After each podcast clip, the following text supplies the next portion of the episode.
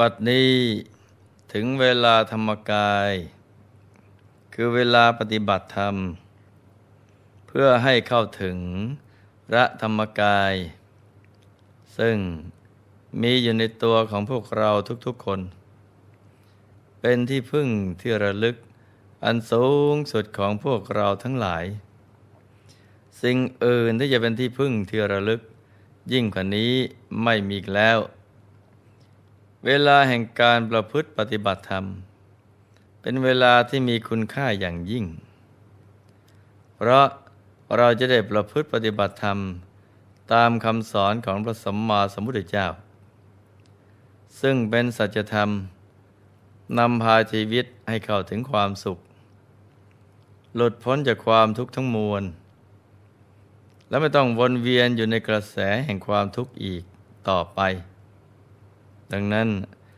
เวลาที่เราได้ฝึกฝนอบรมใจให้หยุดนิ่งนี้เนะี่ยจึงเป็นช่วงเวลาที่ดีที่สุด ต่อตัวของเราเองเมื่อเรารักตัวเอง ห่วงใยตัวเอง ก็ควรทำตนให้หลุดพ้นจากความทุกข์ มุ่งแสวงหาความสุข แสวงหาสาระที่แท้จริงของชีวิต คือ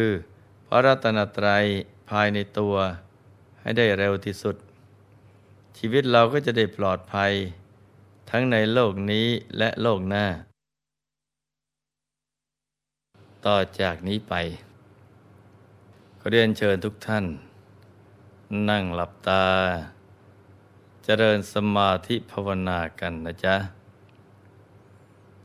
ให้นั่งขัดสมาธิโดยเอาขาขวา ทับขาซ้าย มือขวา ทับมือซ้าย ให้นิ้วชี้ของมือข้างขวา จะลดนิ้วหัวแม่มือข้างซ้าย วางไว้บนหน้าตัก พอสบายสบาย หลับตาของเราเบาๆคลอดลูก อสบายสบาย คล้ายๆกับตอนที่เราใกล้จะหลับ อย่าไปบีบหัวตา อย่ากดลูกในตา หลับตาพอสบายสบายนะจ๊ะ จากนั้นก็ขยับเนื้อขยับตัวของเราให้ดี การคันเนให้เลือดลมในตัวของเรา เดินได้สะดวก จะได้ไม่ปวดไม่เมื่อย ให้กล้ามเนื้อทุกส่วน ผ่อนคลายให้หมด แล้วก็ทำใจของเรา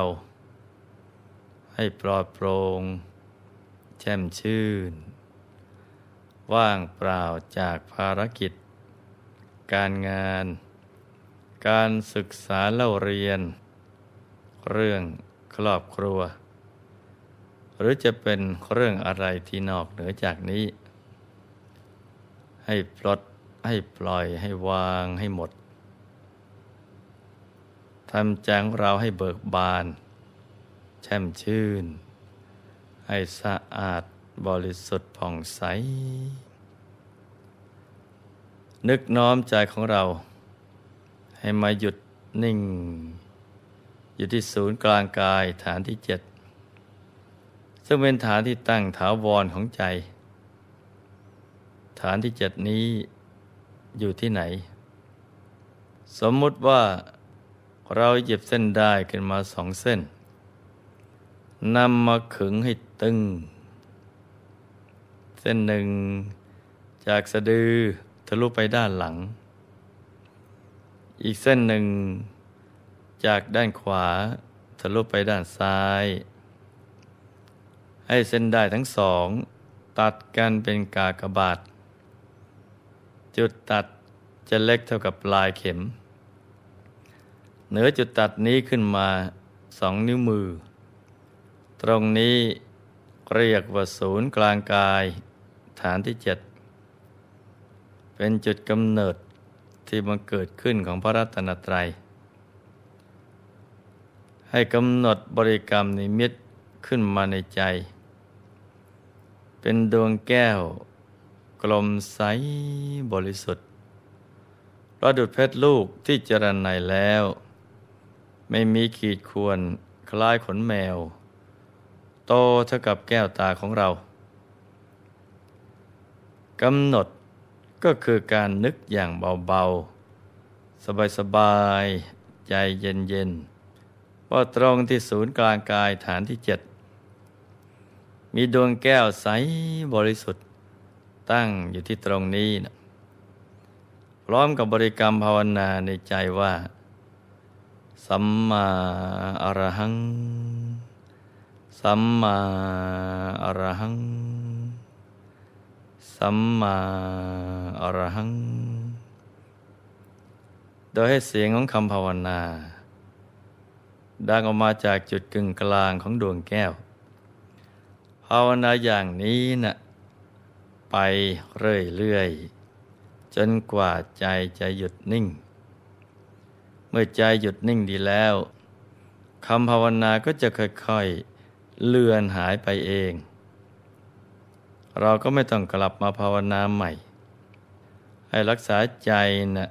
หยุดนิ่งอย่างเดียวสำหรับท่านที่ชอบนึกถึงองค์พระ ก็ให้นึกถึงพระพุทธรูป ที่เราเคารพบบูชา องค์ใดองค์หนึ่ง หรือนึกเป็นพระแก้วใสก็ได้ โดยนึกอาราธนาให้ท่านมาอยู่ในกลางกายของเรา นั่งทำสมาธิภาวนา หันหน้าออกไปทางเดียวกับตัวของเรา ให้นึกถึงองค์พระ ไปเรื่อยๆ อย่างสบายๆ ให้ต่อเนื่องกันไป ส่วนท่านที่ไม่ถนัดในการนึกถึงดวงแก้ว หรือองค์พระ อยากจะวางใจเฉยๆ ก็ให้ทำใจหยุดนิ่งเฉยๆ สบายๆ ตรงศูนย์กลางกายฐานที่เจ็ดก็ได้นะจ๊ะ พระสัมมาสัมพุทธเจ้า ตรัสพุทธพจน์ ในอิตสูตรว่า ชนผู้ปรารถนา อายุวันนะยศเกียรติสวรรค์ ความเกิดในตระกูลสูง และความเพลินใจ พึงทำความไม่ประมาทให้มากยิ่งขึ้น บัณฑิตทั้งหลายย่อมสรรเสริญความไม่ประมาทในการทำบุญ บัณฑิตผู้ไม่ประมาทแล้ว ย่อมยึดถือประโยชน์ทั้งสองไว้ได้ คือประโยชน์ในปัจจุบันและประโยชน์ในสัมปรายภพความหวังและความปรารถนาทั้งมวล จะกลายเป็นจริงได้ ต้องอาศัยบุญช่วย ทุกสิ่งทุกอย่างที่อยากให้มี อยากให้เป็นนั้น ลำพังการสวดอ้อนวอนอย่างเดียว ไม่สามารถช่วยให้ความปรารถนาของเราสำเร็จได้เลย ต้องประกอบเหตุคือทำบุญเอาไว้ เพราะบุญเป็นสิ่งที่อยู่เบื้องหลังความสุข และความสำเร็จทุกอย่าง ผลบุญที่ได้ทำเอาไว้อย่างดีแล้ว ในอดีต จะส่งผล เป็นความสุขในปัจจุบัน เมื่ออยากให้ปัจจุบันเป็นอดีตที่ดีของอนาคต ก็ต้องมันสั่งสมบุญเอาไว้ให้มาก ๆ เพราะฉะนั้น เมื่ออธิษฐานจิตคิดปรารถนาสิ่งใด ๆ เอาไว้ ต้องทุ่มเท สั่งสมบุญควบคู่กันไปด้วย เหมือนเรื่องราวการสร้างบารมี ของพระมหากัสสปเทระผู้ปรารถนา อยากได้บรรลุมรรคผลนิพพาน พร้อมกับให้ได้ความเป็นเลิศในหมู่ภิกษุสงฆ์ผู้ทรงทุดงคุณสิบสามท่านได้ทุ่มเทสร้างบุญทุกอย่าง เพื่อต่อเติมความปรารถนา ที่ตั้งใจเอาไว้ให้กลายเป็นจริง กว่าความปรารถนานั้นจะสำเร็จ ต้องใช้เวลายาวนาน ผ่านไปถึงหนึ่งแสนกับทีเดียว เรื่องก็มีอยู่ว่า ในสมัยของพระผู้มีพระภาคเจ้า พระนามว่าปัทมุตระ ได้มีกุดุมพีท่านหนึ่ง ชื่อ เวเทหะ มีทรัพย์สมบัติ 80 โกดอาศัยอยู่ในนครหังสวัสดี กุดุมพีท่านนี้เนะ่ยเป็นอุบาสกผู้นับถือพระรัตนตรัย ยึดอภรพุทธพระธรรมประสงค์ เป็นที่พึ่งที่ระลึก ตามปกติช่วงสาย ท่านก็จะไปถวายพัตตาหารที่วัด เวลาเย็นก็ถือของหอม และดอกไม้เพื่อไปฟังธรรม ท่านมีจิตเลื่อมใสสักการะบูชา พระผู้มีพระภาคเจ้า เป็นประจำ มีอยู่วันหนึ่งถ้าได้นิมนต์พระสัมมาสัมพุทธเจ้า พร้อมด้วยภิกษุสงฆ์จำนวนหนึ่ง ไปฉันพัตาหารที่บ้าน ในระหว่างนั้น พระมหานิสพเถระ ได้เดินบินาบาตผ่านไปบริเวณหน้าบ้าน ของเวเทหะ อุบาสกพอดี อุบาสกเห็นเข้า จึงลุกไปกล่าวเชื้อเชิญ ให้ท่านขมาฉันพระตาหารในบ้าน ร่วมกับพระบรมศาสดา และเหล่าภิกษุสงฆ์แต่พระเถระเป็นผู้ประพฤติทุดงคุณ ข้อบินาบาตเป็นวัดจากนั้นท่านจึงตอบปฏิเสธอุบาสก และเมื่อท่านได้รับอาหารแล้ว ก็ออกเดินจากไป ครั้นอุบาสกส่งพระเถระไปแล้ว ก็เข้าไปกราบทูลพระผู้มีพระภาคเจ้าว่า ข้าแต่พระองค์ผู้เจริญ พระมหานิสปเถระ แม้เมื่อข้าพระองค์เชื้อเชิญ ให้มาฉันพระตาหาร ร่วมกับพระพุทธองค์ ก็ไม่ปรารถนาจะเข้ามา เพราะเถระนี้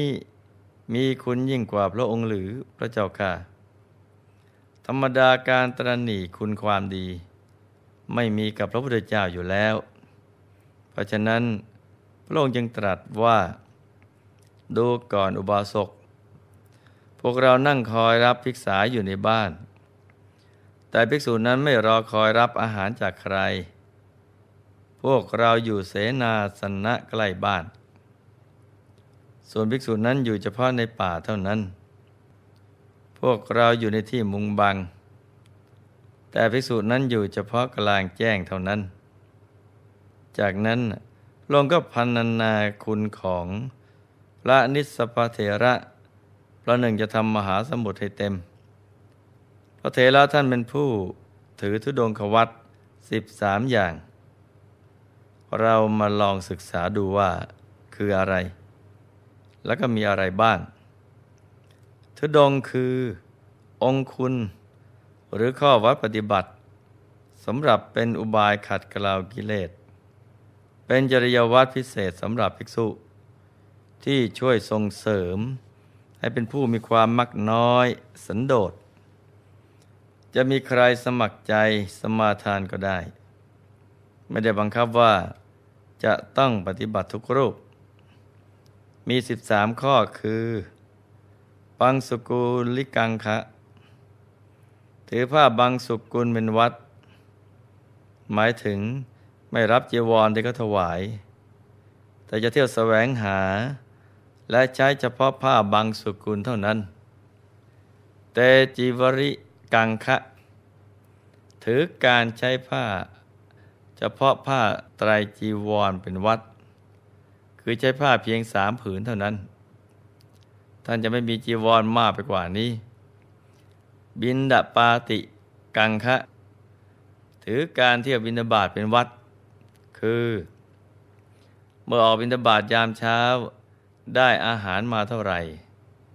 ก็จะฉันเฉพาะที่ได้มาเท่านั้น ไม่ยินดีที่จะหามาเพิ่ม หรือญาติโยมจะถวายเพิ่มอีก ท่านก็ไม่รับนะจ๊ะสปะทานจาริกังคะ ถือการเที่ยวบินาบาตไปตามลำดับตรอกเป็นวัด ไม่เจาะจงว่าจะไปรับบาตรหลังใดหลังหนึ่ง ถึงบ้านหลังไหนก่อนก็รับหลังนั้น ไม่จำแนกว่าเป็นอาหารประณีต หรือว่าไม่ประณีต เอกาสันิกังคะถือการนั่งฉันครั้งเดียวเป็นวัด หมายถึงฉันวันละครั้ง หรือมื้อเดียวเท่านั้น ถ้าลุกจากอาสนะแล้วก็จะไม่ฉันอาหารอีก ปัตตะปินดิกังคะ ถือการฉันเฉพาะในบาทเป็นวัด ไม่ใช้ภาชนะอย่างอื่น ซึ่งลูกๆก็คงเคยเห็นพระป่า หรือพระธุดงค์ท่านมักจะฉันเฉพาะในบาท แสดงว่าท่านกำลังประพฤติธุดงควัตข้อนี้อยู่นะจ๊ะขลุปัจฉาพัตติกังคะ ถือการไปรับพัดที่เขานำมาถวายภายหลัง หมายถึงเมื่อตั้งใจลงมือฉันแล้ว แม้จะมีคนนำอาหารอย่างดี มาถวายอีกก็จะไม่รับเพิ่ม มีเท่าไหร่ก็ฉันเท่านั้น อารัญญิกังคะ ถือการอยู่ป่าเป็นวัด อยู่ตามป่าตามถ้ำไม่พักในบ้าน หรือในเมืองที่มีผู้คนอาศัยอยู่ รุกขมูลลิกังคะ ถือการอยู่โคนต้นไม้เป็นวัด คือจะปฏิบัติธรรมอยู่ตาม โคนต้นไม้เท่านั้น ไม่เข้าไปอาศัยอยู่ตามกุฏิวิหาร แม้ฝนจะตกแดดจะออกก็ตามท่านจะอาศัยเพียงกรดเป็นเครื่องมุงบัง อาโภกาสิกังคะ ถือการอยู่ในที่โล่งแจ้งเป็นวัด โสสานิกังคะ ถือการอยู่ป่าช้าเป็นวัดยถาสันทติกังคะ ถือการอยู่ในเสนาสนะ และแต่เจ้าหน้าที่จัดให้ ไม่ว่าจะดีหรือว่าไม่ดี ก็จะพักอาศัยและใช้สอยตามที่ได้รับมา ไม่เป็นคนเลือกมาก และประการสุดท้ายคือ เนสัจิกังคะ ถือการนั่งเป็นวัด หมายถึงการอยู่ด้วยอริยบทสามคือ การเดิน การยืน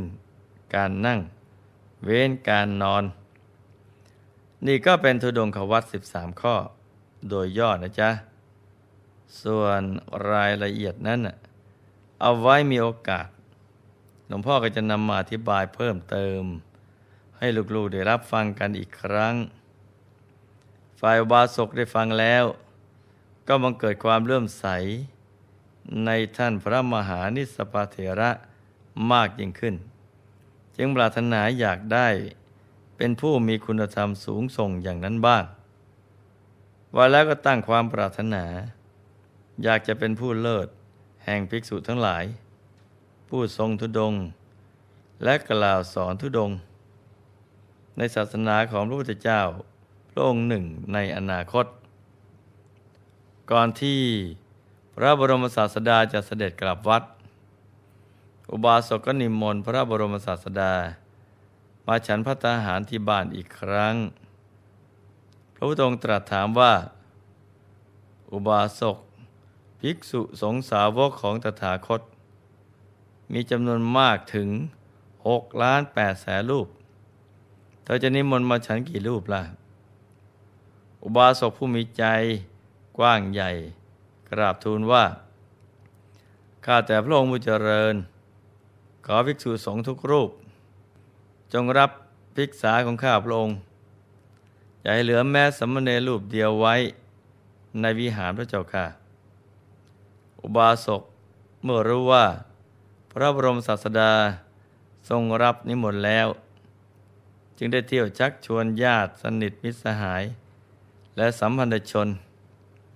ให้มาร่วมกันเอาบุญใหญ่ ช่วยกันถวายพระตาหาร เป็นมหาสังฆทานร่วมกัน ลองนึกดูนะจ๊ะว่าการมีโอกาสได้ถวายทานกับพระภิกษุสงฆ์มากถึง6ล้าน8แสนรูป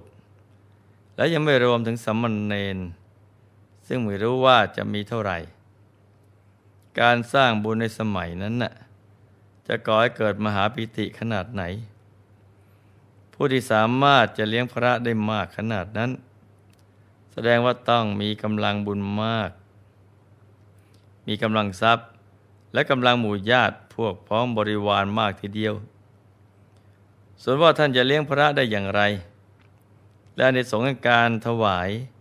มหาสังฆทานในครั้งนั้น จะส่งผลนันยิ่งใหญ่ต่ออุบาสกท่านนี้อย่างไรบ้าง เอาไว้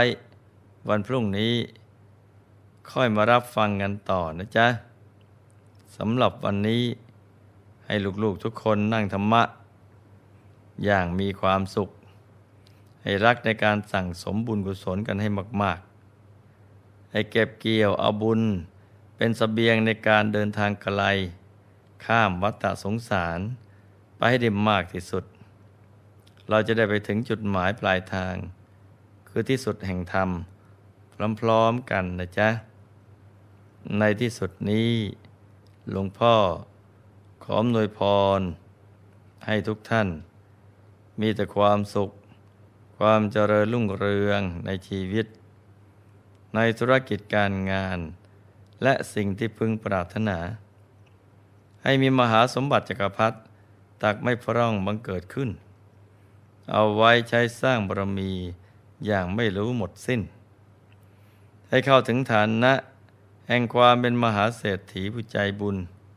คำจุนพระพุทธศาสนา ให้ครอบครัวอยู่เย็นเป็นสุข เป็นครอบครัวแก้ว ครอบครัวธรรมกาย ให้มีดวงปัญญาสว่างสวัย เข้าถึงพระธรรมกายได้โดยง่าย โดยเร็วพลัน จงทุกท่านเทินธรรมกายเจ